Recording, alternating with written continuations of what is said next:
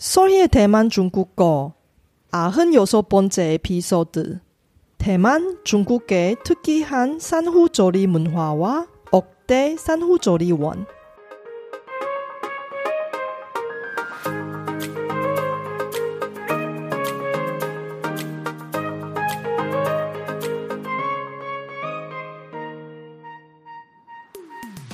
안녕하세요. 소리 차이니스에 오신 여러분을 환영합니다. 원어민 강사 소리와 함께 대만 중국어와 중화권 문화를 배워봅시다.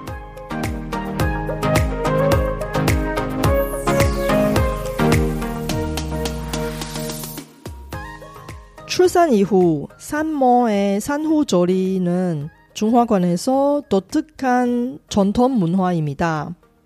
중화권의 산후조리 문화 중에 매우 특이한 사항이 있는데 예를 들어서 출산 이후 산모가 한 달 동안 머리도 감을 수가 없고 샤워도 하면 안 됩니다.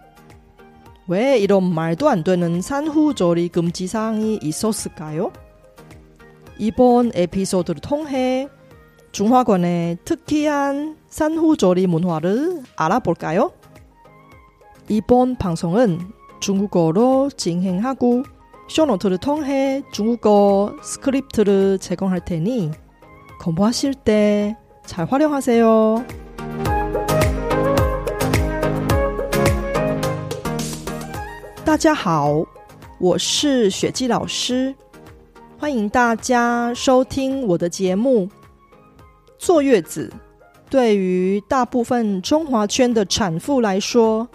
其重要性非同小可。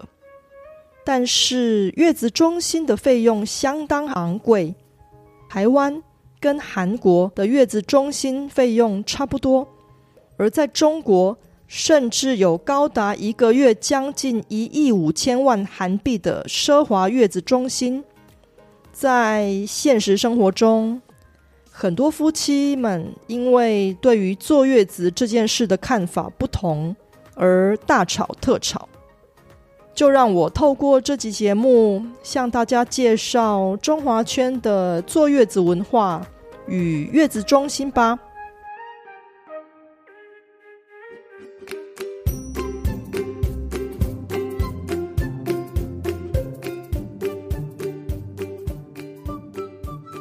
坐月子到底是什么意思呢？女人怀胎十个月。更精准的说，大约是两百八十天。这么长的孕期，对女人来说是一个既辛苦又煎熬的过程。在怀孕期间，女人的身体会产生一连串的变化，不止肚子会变大，牙龈容易出血，每次洗头都会掉一堆头发，等等。有些人更会有严重的孕吐，还有些人的小腿常常会抽筋。生完小孩以后，女人的身体更是变得异常虚弱，必须好好的调养才会恢复健康。这也就是中华文化自古以来都很重视坐月子的原因。坐月子。指的其实就是女人在生完小孩以后，充分的休息与调养身心的过程。在传统的中华文化里，这个过程通常是一个月的时间，所以才会称为坐月子。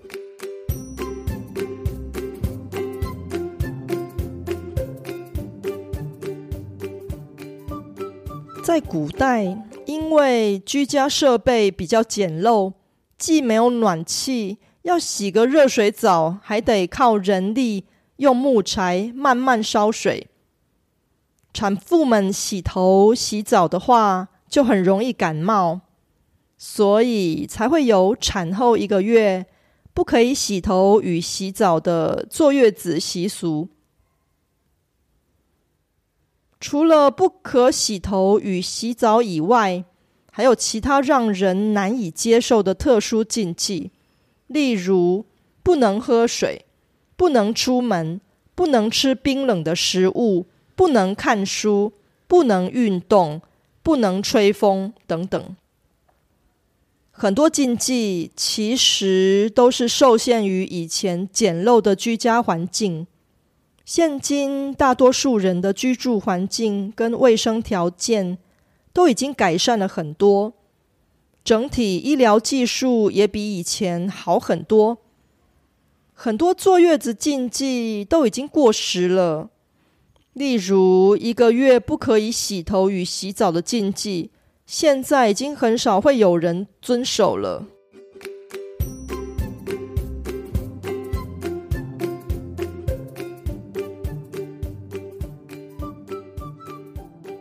接下来，我想来谈谈对于现代妇女越来越重要的月子中心。月子中心的出现，其实是从台湾开始的。第一家月子中心是在一九八七年台北市协和妇女医院成立的妇产科附设月子中心。在后续的二三十年间，月子中心成了一个新兴的产业，越来越多的月子中心在台湾陆续成立，入住的价格也水涨船高。两千年以后。月子中心这个行业在中国也开始萌芽，并急速发展。一般月子中心的入住费用以一个月为单位来计算的话，在台北至少要花费新台币十七万元左右，相当于七百多万韩币。至于那些奢华的月子中心，经常会传出某个艺人妈妈花费天价入住的新闻，例如台湾女艺人侯佩岑就花了新台币一百三十五万元入住顶级的月子中心，相当于六千万韩币左右。中国女演员唐艺昕更是花了七十七万人民币，相当于一亿五千万韩币。入住超级奢华的月子中心。一般而言，月子中心里会有专业的护理人员照料产妇与新生儿，并提供饭店等级的套房让产妇休息，也会提供营养丰富的月子餐，让产妇能在入住的期间获得充分的休息与疗养。月子中心的费用这么高，当然不是所有的家庭都有能力或是愿意花费。有一些家庭会聘请专业的月嫂到府照顾产妇与新生儿，代替昂贵的月子中心。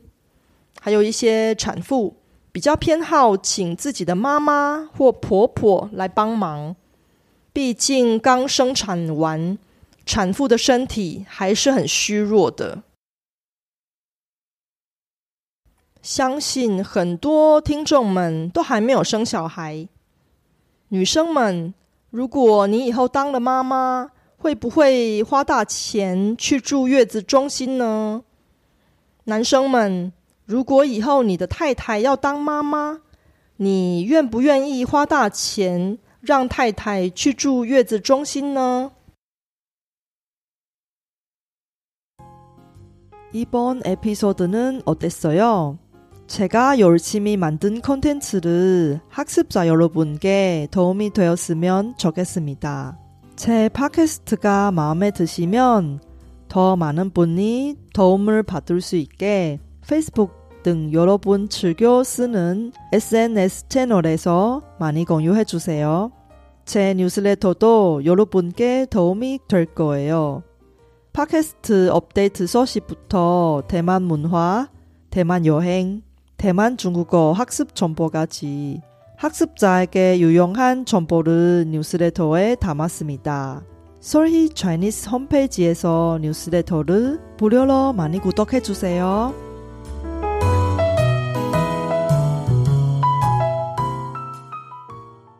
청취자 여러분, 솔희의 대만 중국어 팟캐스트 100번째 에피소드가 조만간 다가옵니다. 다음 에피소드부터 특집으로 진행할 예정이니 많이 기대해 주세요.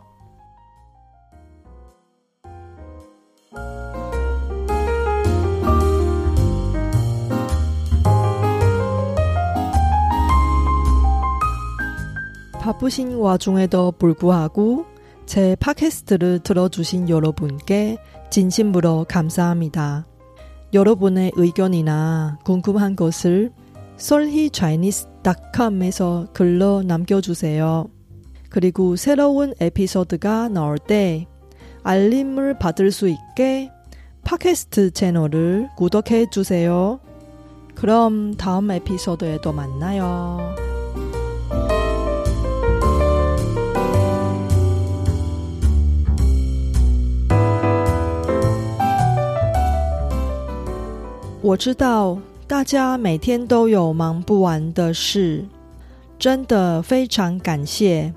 大家在百忙中抽空收听我的节目。别忘了订阅频道，才能及时收到节目更新的消息。那我们下集节目中再见喽，拜拜。